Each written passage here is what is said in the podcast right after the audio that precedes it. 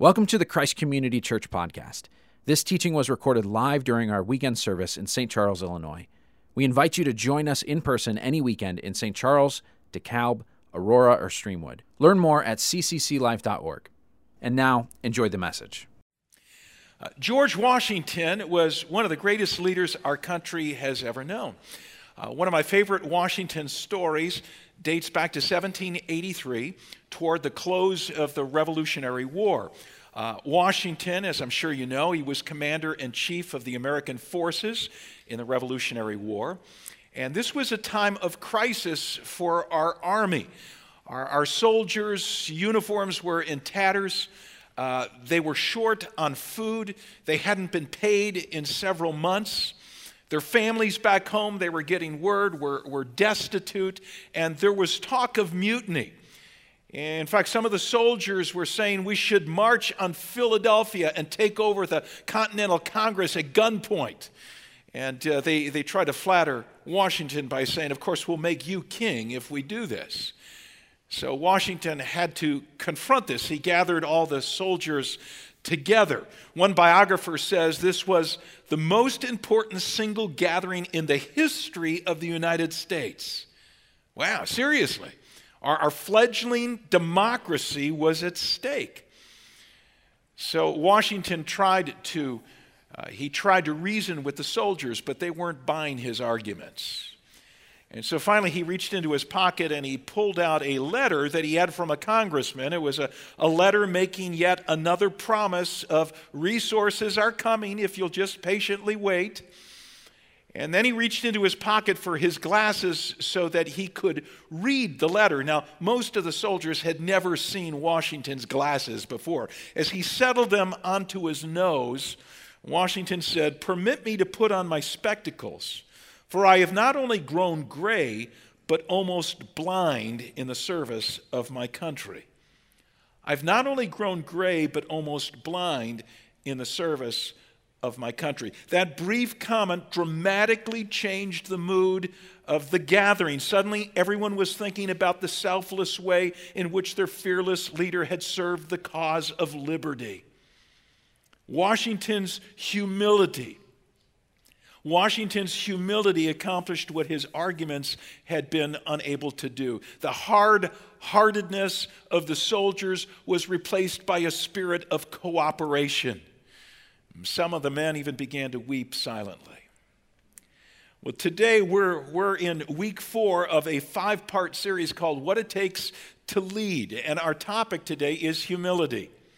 Humility. The, the series is drawing life lessons leadership lessons from the, the, the, life of Moses, and we've been studying the first half of the book of Exodus. So I'd like to invite you to turn to Exodus chapter 15 with me. I hope you brought a Bible with you. Uh, we like to mark them up as we go. So if you don't have a Bible yet, I encourage you to pick one up at Resource and bring it along. Take out your outline as well. You'll find it in the program or on one of the mobile devices. Uh, what it takes to lead.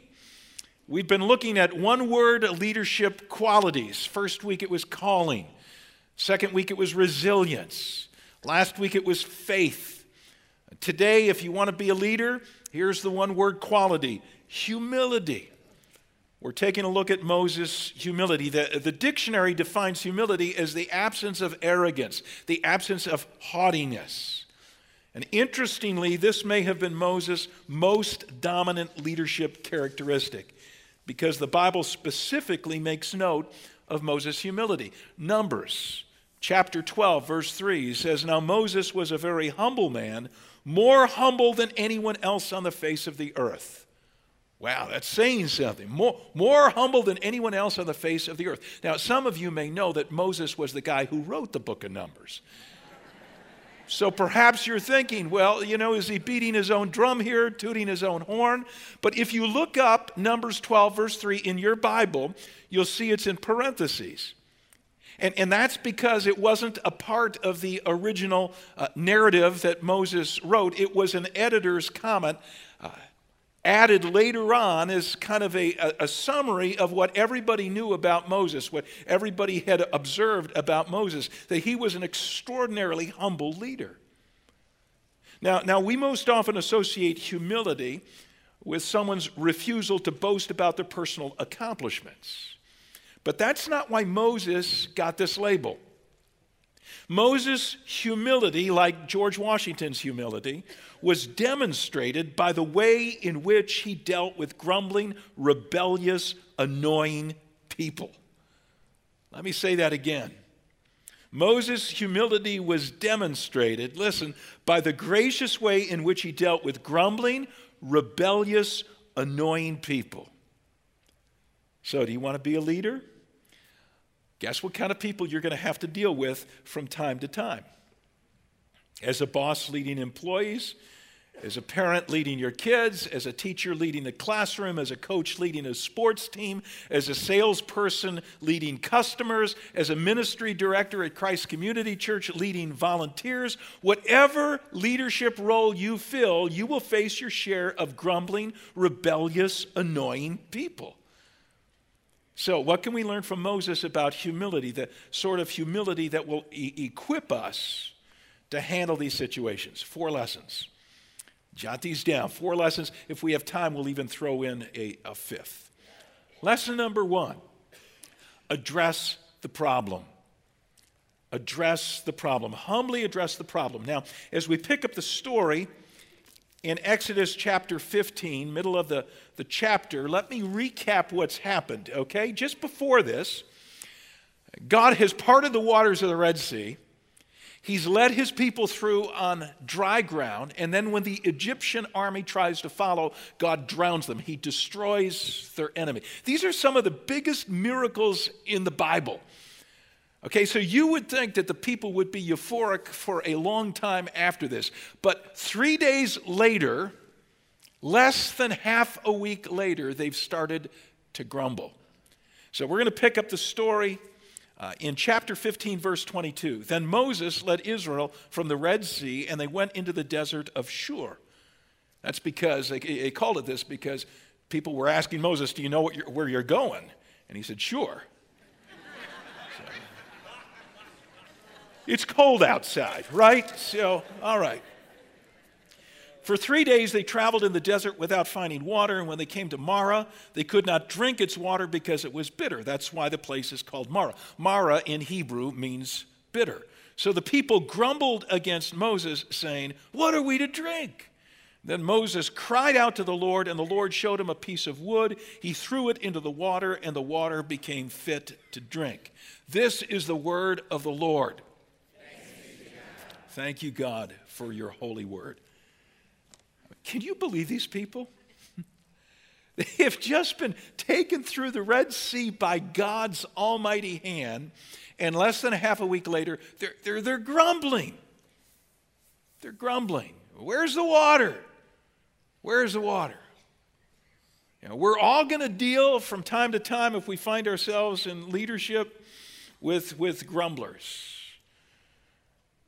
You know, these people their grumbling was a sinful response, especially in light of what God had done.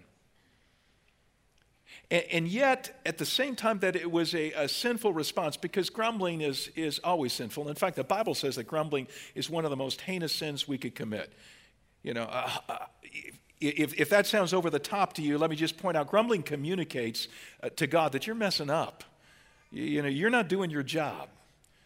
Grumbling communicates distrust, discontent, disgruntlement, ultimately with God. So it's, it's a sinful response to any predicament. However, in this case, it was a sinful response to a genuine problem. And sometimes that's what grumbling is it's a sinful response to a genuine problem. The genuine problem is they were without water. They'd been without water for three days, and they're going through the desert. One of the first times I was in Israel, uh, first day, our tour guide told us wherever you go, take a water bottle with you. And I remember thinking, yeah, I'm like a camel. I never, I never carry a water bottle around. I don't take a water bottle to the gym. I don't, you know, I don't have a water bottle when I'm mowing the lawn on a hot day. You know, I'll grab a drink afterwards. So I didn't take a water bottle. Like one hour into our first day, I was begging a fellow tourist for just a sip, please, of your water bottle. So this, this, these were dire circumstances. If, if you're a le- leader, the people you lead will occasionally drum, grumble. Your instinctive reaction will be to resent their grumbling. And in, indeed, their grumbling will, will always be misbehavior on their part because whining is never the right way to respond to a problem. However, if you will humbly, if you will humbly overlook the grumbling, you may discover that there's a legitimate problem that needs to be addressed. So instead of focusing on the grumbling, focus on fixing the problem. Uh, each of my uh, two grown daughters uh, now has two kids, and they, they both have five year, five year old uh, daughters and three year old sons. And I have learned so much about how to handle grumbling from watching my, my daughters because uh, my grandkids will whine from time to time. And now, when, when I was raising my daughters and they would whine, you know, I had a couple of uh, default responses. One was to say, Stop your whining. Yeah. And when that didn't work, then I would threaten. You know, if you don't stop whining, then you're going to lose ice cream or you're going to lose TV or you're going to go to your room for a timeout. Now, I'm watching my daughters and they handle it completely differently.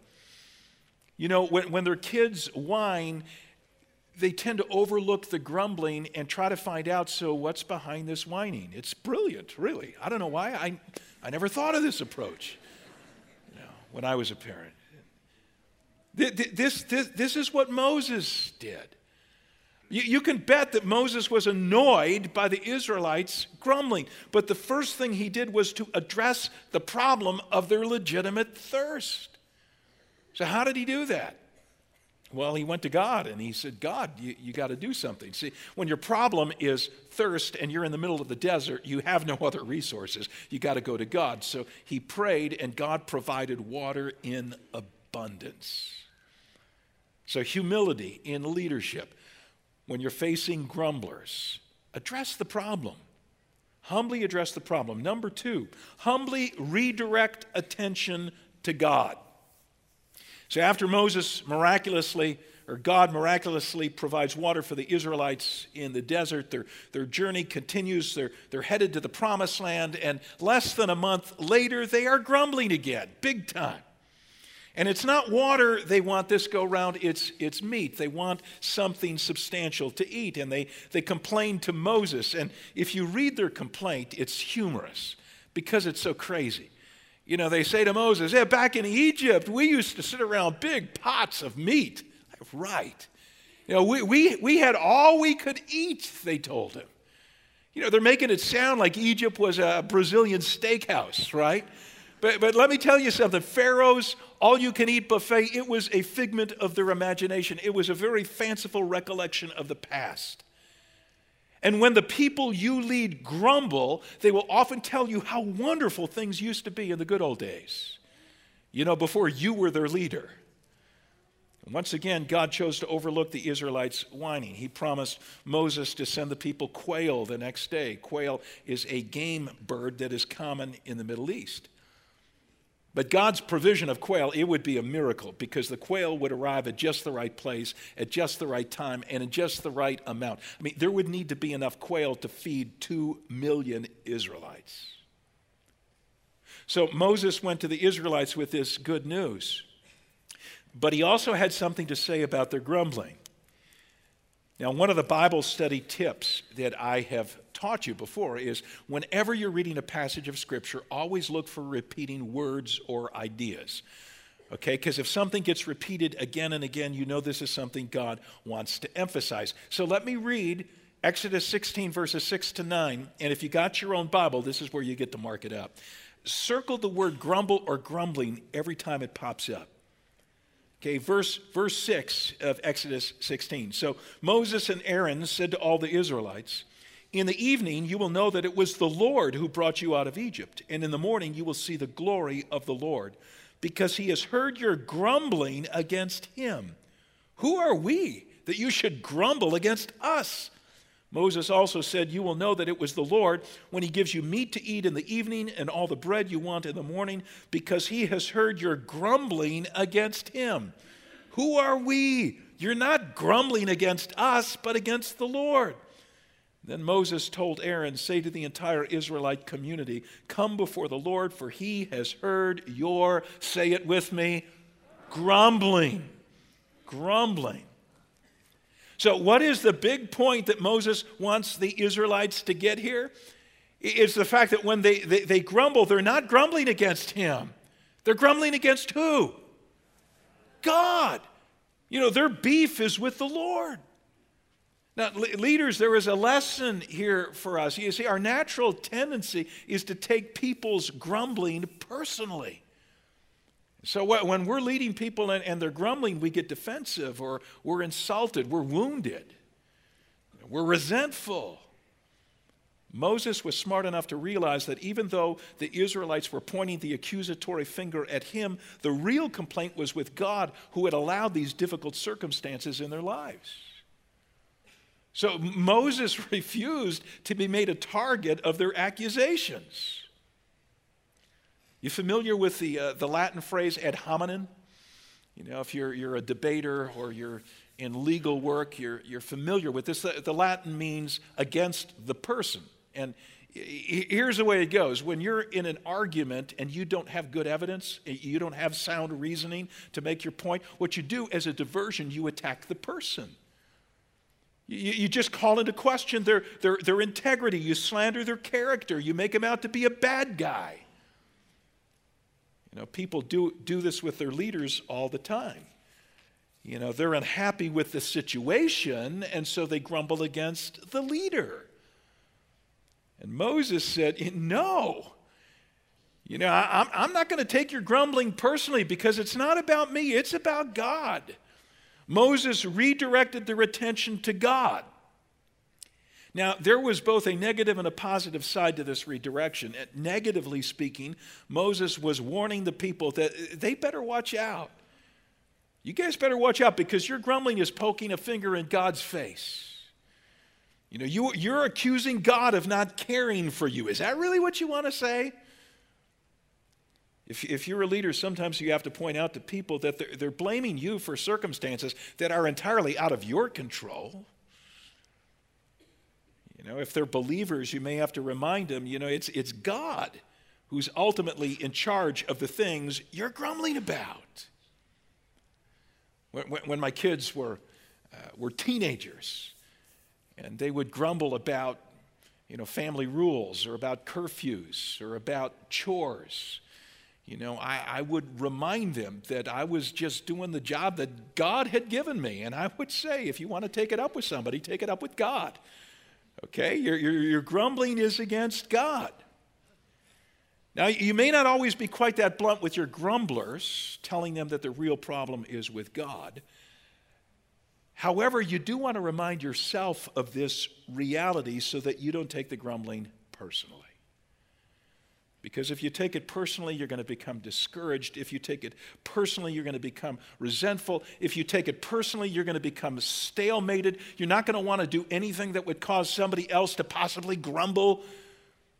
If you take it personally, you're going to get really, really angry from time to time, and we're going to get to really, really angry when we get to lesson number four. That's the negative side of redirecting, redirecting your followers' attention to God. You know, blame him, take it to God. Now, on the positive side, you want to help people understand that God is the one who's got the resources with which to help. See, Moses couldn't provide two million Israelites with enough food to eat, but he knew that God could. And so he humbly, he humbly redirected the focus off of himself and on to God. It's God you want to go to. It's God you want to go to. And that, that's what we want to do as leaders. We want to teach grumblers to go to God with their needs. Now, some of you are thinking, I, I know, but what if I'm in, in a leadership position where I'm leading people who are not necessarily Christ followers? You know, I'm the director of my department at work or the captain of the basketball team or I'm a teacher in the public school system. How do I point grumblers to God and God's resources if I'm in a secular environment? Great question.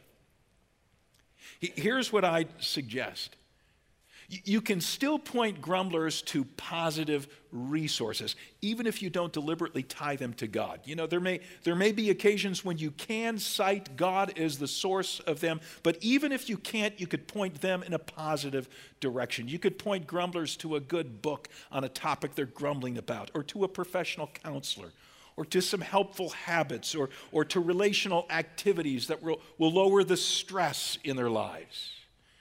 You know, any resource that will offer them a, a better coping strategy than grumbling. Get it?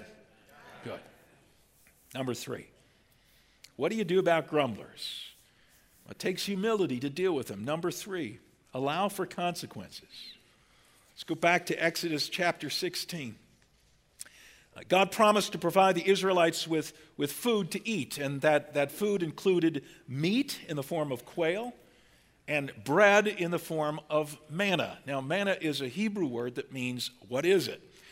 Because when this divinely provided bread arrived from heaven, the people had no idea what it, they'd never seen it before, and so they asked, Manna, what, what is it? If you, you remember when you were a kid and your mom tried out a brand new recipe on the family, remember that? And she put this strange concoction on the table for dinner, and everybody wondered, but nobody dared ask, What is it? Okay, that's what's, what's going on here. If you're in Exodus uh, chapter 16, drop down to verse 13. Verse 13. Uh, that evening, quail came and covered the camp. And in the morning, there was a layer of dew around the camp. And when the dew was gone, thin flakes like frost on the ground appeared on the desert floor. When the Israelites saw it, they said to each other, What is it? For they did not know what it was. Moses said to them, It is the bread the Lord has given you to eat. This is what the Lord has commanded. Everyone is to gather as much as they need. Take an omer, it's about three pounds worth, okay? Take an omer for each person you have in your tent. Now, let me summarize what happens next. So the, the people go out to collect. And the scripture says it doesn't matter how much they collected. If, if they collected a large amount or a small amount, miraculously, every person had just the right amount that they needed to eat. So God provides once again. But the people disobey God in two flagrant ways. Okay, one, way is God has told them to go out every morning and collect this, this manna. However, God says, don't collect more than you need and try to hoard it, storehouse it overnight. And so some of the people went out and they collected not only what they, they needed, they collected extra amount. They were greedy. They got all they could and they stored it overnight. And the next morning they, they went in and looked at the manna. And this is kind of gross. It was covered with maggots, scripture says. And it smelled like, like a high school gym locker, okay? Well, like my gym locker smell back in high school days. It was awful. And, and Moses was a little bit ticked. You know, you guys can't follow simple instructions, really? And the, the other way they disobeyed God's clear instruction, God had said when, when the Sabbath is coming up, the Sabbath once a week is to be a day of rest, a day of worship. I don't want you working on the Sabbath. I don't want you collecting manna on the Sabbath. So here's what you can do you can collect double the day before the Sabbath, and I'll see to it that it doesn't get maggotized, okay? So the people collect double, and, and sure enough, the next morning it's still fresh, miraculously. But some of these jokers, these knuckleheads, they go out anyway to get even more on the Sabbath. And you know what they find? Nothing. There is nothing. For all their labor, they're looking everywhere, and there is no manner, manna to be found. So God allows them to experience the negative consequences of their disgruntled behavior whether that's maggots in the extra you collected when I said, trust me, just I'll provide more tomorrow, you don't have to collect extra today, or don't go out on the Sabbath, and they went out anyway. So here's the lesson for us when we find ourselves leading grumblers. Sometimes the best response to them is not to scold them for their grumbling, or at the other extreme, not to cater not to capitulate to their complaints. Sometimes the best response to grumblers is to humbly ignore them and allow them to experience the negative consequences of their disgruntled behavior. My, my mother in law was not typically a grumbler, but I can uh, remember one occasion when she was caught grumbling. Okay, it had to do with her car. My, my father in law had bought her a new car. He bought her a two door compact, and she had wanted a four door sedan. Now, now in, in fairness to my mother in law, I need to point out that she could have used the extra room, the larger car. Uh, for a couple of activities that she engaged in on a regular basis. One, one was she would load up groceries and she would take them to poor people in the community. So she needed all the room uh, she could get. The other thing she would do is uh, she would pick up kids on the wrong side of town, poor kids, and bring them to Sunday school at her church. Uh, every weekend. So she would have a car full, full of kids. So, you know, she thought she deserved the four door sedan. And so she grumbled to anyone who would listen about her two door compact car. Well, one day she was at a coffee. A friend of hers was having a bunch of women over, and uh, everyone had gotten there ahead of her, so she was left parking across the street. And after the event, one of the ladies backed out of the drive and T boned mom's car. And she crumpled the driver's side door just enough that you couldn't get it open. So, for the next several weeks, mom, when she wanted to get into her car, she had to enter through the passenger side door and slide over to the steering wheel. And she apologetically announced to everyone who would listen, I am so sorry that I complained about my two door car, because now it's a one door car. and and I, I, I love to give my mother in law a hard time. So I told her, I said, and mom, if you keep up your grumbling, you're going to lose that last door, and God's going to have you crawling through the window. So, so sometimes the best way to deal with grumblers is just to allow them eh, to experience the negative consequences of their grumbling, their disgruntled behavior. Number four. You know, by the way, if you're thinking, well, you know, what does this look like? Do they, you know, always go from two-door cars down to one one-door cars? You know, they're, the negative consequences could be something like losing a job. You know, they finally get fired for their bad attitude. It could be the loss of friends because nobody wants to hang around a, a, a grumbler. It could be losing solutions to their problems because instead of looking for solutions, they're always, they're always grumbling you know, may cost them personal happiness. So, just, you know, the, the principle, again, before we move on, the principle is let their manna get filled with maggots. Yeah, just let it happen to them. Okay, number four, don't lose it. Don't lose it. We are now in Exodus 17. At the top of the chapter, there's a heading for this part of the story. You see the heading in your Bible? What does it say over verse 1 here? Call it out.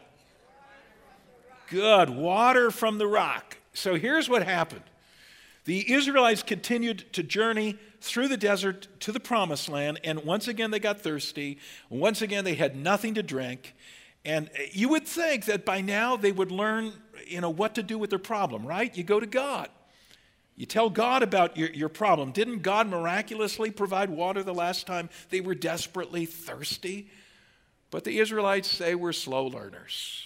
You look at verse 2. So they quarreled with Moses and said, Give us water to drink. The, the word quarreled here, Bible scholars tell us, is even stronger than the word grumbled. The word quarreled has a rebellious edge to it, there's a, a nasty, mean streak to quarreling. In fact, if you look at verse 4, then Moses cried out to the Lord, What am I to do with these people? They are almost ready to stone me. Well, God steps in again to help. God instructs Moses to take his staff and strike a nearby rock. Now, just tap the rock, and when Moses does that, water miraculously gushes out. It's another miracle. But I don't want to park on this miracle. Instead, I want to contrast this miracle with something that happened to Moses and the Israelites 40 years later that's recorded in the Old Testament book of Numbers. A little contrast here. Let me, let me give you some context. Moses and the Israelites eventually made it to the promised land, but they didn't go in. They sent spies in, and the spies came back and said, Oh, these people are notoriously wicked and, and violent, the people who live in this land. We could never take this land. Now, God had promised to protect the Israelites, had promised to give them the land, but they didn't trust God. They didn't believe. They said, We don't want the promised land. And God said, Okay, you don't want it? Then you don't have to go in. You could wander around in the desert for the next 40 years until every last one of this unbelieving generation dies off. So that's what's happened. And it's now at the end of the 40 year period. They're still in the desert, but they had another occasion to grumble about lack of water. Well, this time around, God instructed Moses to speak to the rock. Don't strike it with your staff like you did 40 years ago. This time, I want you to speak to the rock, and the promise was that once again, water would gush out. But by this time in the story, Moses was sick and tired of the Israelites grumbling. By this point in the story, Moses had taken all he could take. He was maxed out, not a muss. So he gathered all the Israelites together and he reamed them out. He reamed them out. With Aaron, his brother, and co leaders standing beside him, he screamed, and this is recorded in Exodus 20, verse 10 Listen, you rebels, must we bring you water out of this rock? And with that, Moses, filled with rage, beat the rock. He wailed on it. Well, God caused water to gush out of the rock, but he was not happy with Moses.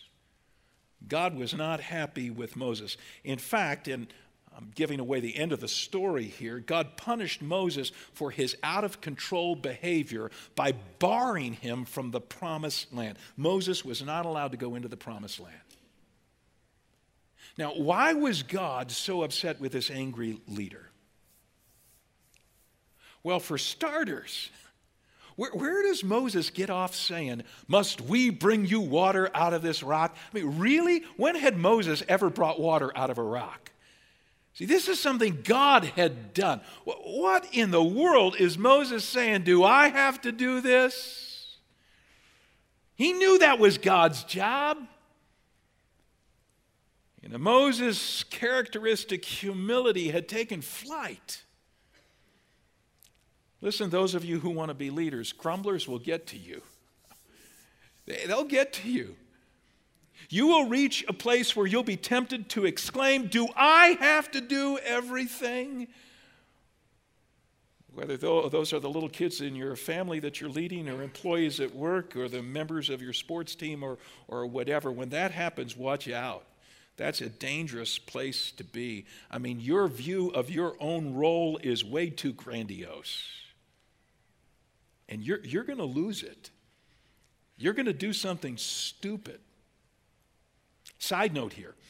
Okay, we, we've been recommending or have recommended three books during the course of this series, and they're, all three are available at Resource if you want to purchase uh, one. one. One of them we mentioned uh, a couple of weeks ago. It's a study of Moses by Chuck Swindoll, great Bible teacher. In fact, it, it would be a great curriculum for your community group to consider. Uh, a, a second book that we offer is a commentary on the book of Exodus. From time to time, people ask me as we're going through a portion of Scripture, what's a good commentary? Well, good commentary on Exodus we've got available at Resource. It's a life application commentary, very easy to read. We'll give you the background of this particular Old Testament book. But the third book I want to recommend to you in the context of the point I'm making here right now is by a woman named Ruth Haley Barton, and it's called Strengthening the Soul of Your Leadership, a great book. Great book on leadership, strengthening the soul of your leadership. And she draws from this story of Moses losing it and beating the rock lessons for leaders who are tempted because of grumblers to lose it. Have you ever lost it with a grumbler? Have you ever laced your scolding with profanity or over the top accusations? Have you ever pushed send on a scalding email that you never should have sent? You ever slammed a door or pounded your desk to make a point?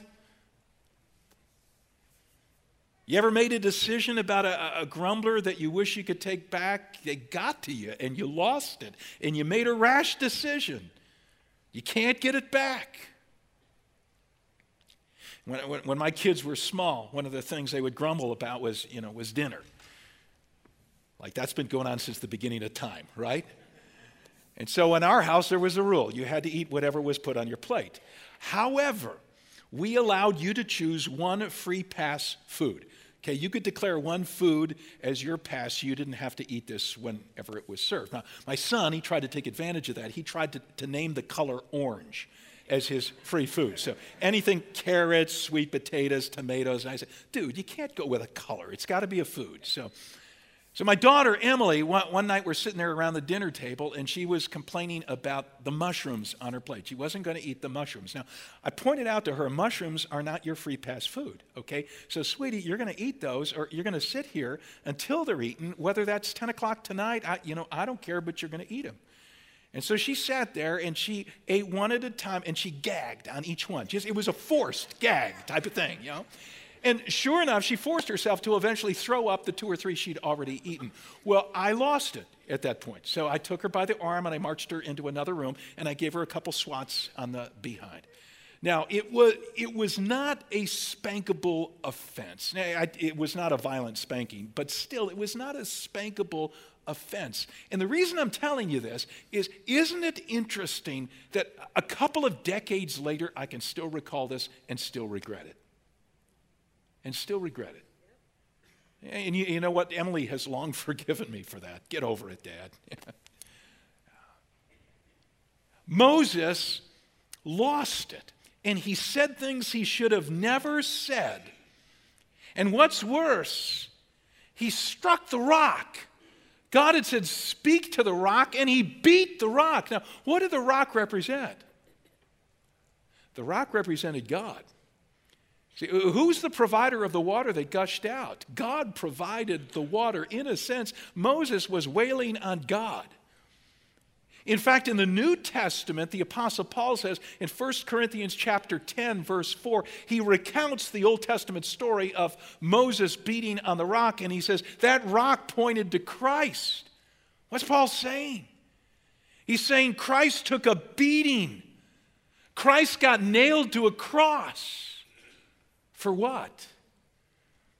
Because of all the bad things we've ever done. Not just our grumbling, not just our outrage, but our lust and our materialism and our arrogance and our irreverence and our gossip and our dishonesty. If you've surrendered your life to Jesus, Jesus took the beating you deserve. He took the punishment for your sins. And what did you get in return? You got water. You got sin cleansing, soul refreshing, life giving water. Jesus took the beating for your sin, and you got washed in the water he provided and refreshed and made new. You ever surrendered your life to Christ? You know, and, and this is the antidote that will then keep us from losing it with the grumblers that we lead. See, if you, if you try some other approach, and you got grumblers in your life, so you're going to count to 10. Well, how's that working for you, huh? You know, when you're, when you're up to about 75, 76, and you're still angry. Or another approach, people say, well, just remind yourself of all the good qualities of the grumbler. Yeah, right. Go to the gym and hit a punching bag. Call a friend and replay the story, all you've had to put up with. Will, will those methods keep you from losing it? I doubt it. The, the way we keep from losing it is by reminding ourselves of what Christ endured for us on the cross. We gave him a beating, we struck the rock, and he gave us the water of forgiveness and new life in return. And so when we humbly Listen, friends, when we humbly, humbly see ourselves in this light, we are suddenly more compassionate and more patient with our grumblers. Now, I, I, put a fifth lesson about a leader's humility in your notes. I knew we probably wouldn't have time to get to it, and we don't. But let me help you fill in the blank because some of you are anal in this regard, and you're going to grumble if I don't give you the word. fill this in.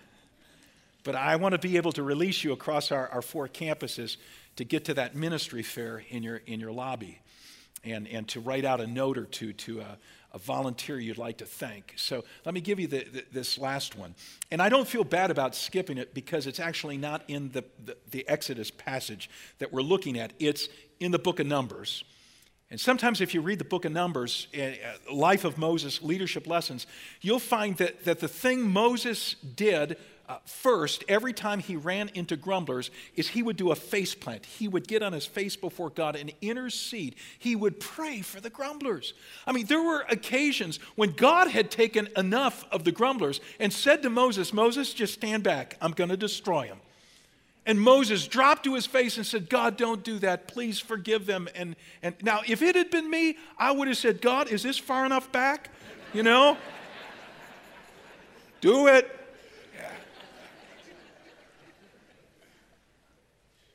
You, you know, you can't do this. You can't pray for grumblers unless you, you, you go back to the previous point about not, how do you not lose it? It's when you see yourself as the one who has struck the rock and gotten water in return.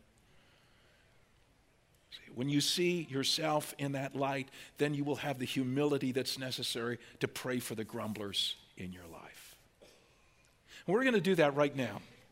Okay, we're going to pray for grumblers and then we're, we're going to ask the campus pastors to dismiss you and give you any final instructions about the ministry fair. Let's just bow together in a word of prayer, though. Three parts to this prayer. First part is this Would you acknowledge before God that you've beaten the rock? That Jesus was struck for your sins, your grumbling included. In fact, just remind yourself right now, remind yourself of incidents this past week that you have grumbled over. Do you know that all your grumbling and all your irritation and annoyance and anger with grumblers, all of that was laid upon Christ if you've surrendered your life to Him? He paid for all that. Would you just acknowledge that? God, I'm a grumbler. There are many other sins that I'm guilty of and it all got laid on you at the cross.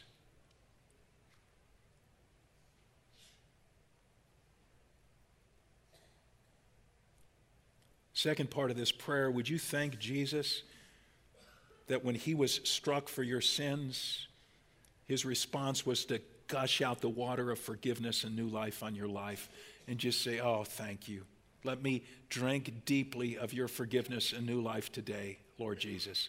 Just tell him how grateful you are that his water cleansed you from sin and refreshed your soul and gave you new life.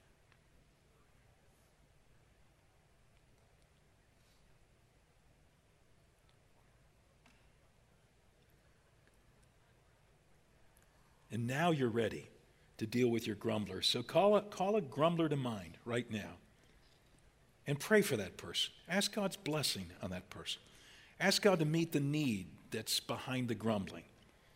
Ask God to give you greater patience with them, to give you wisdom to know how to deal with them, when, when to let their grumbling go and let negative natural consequences set in, and, and when it needs to be addressed. Just, just pray for your grumbler right now.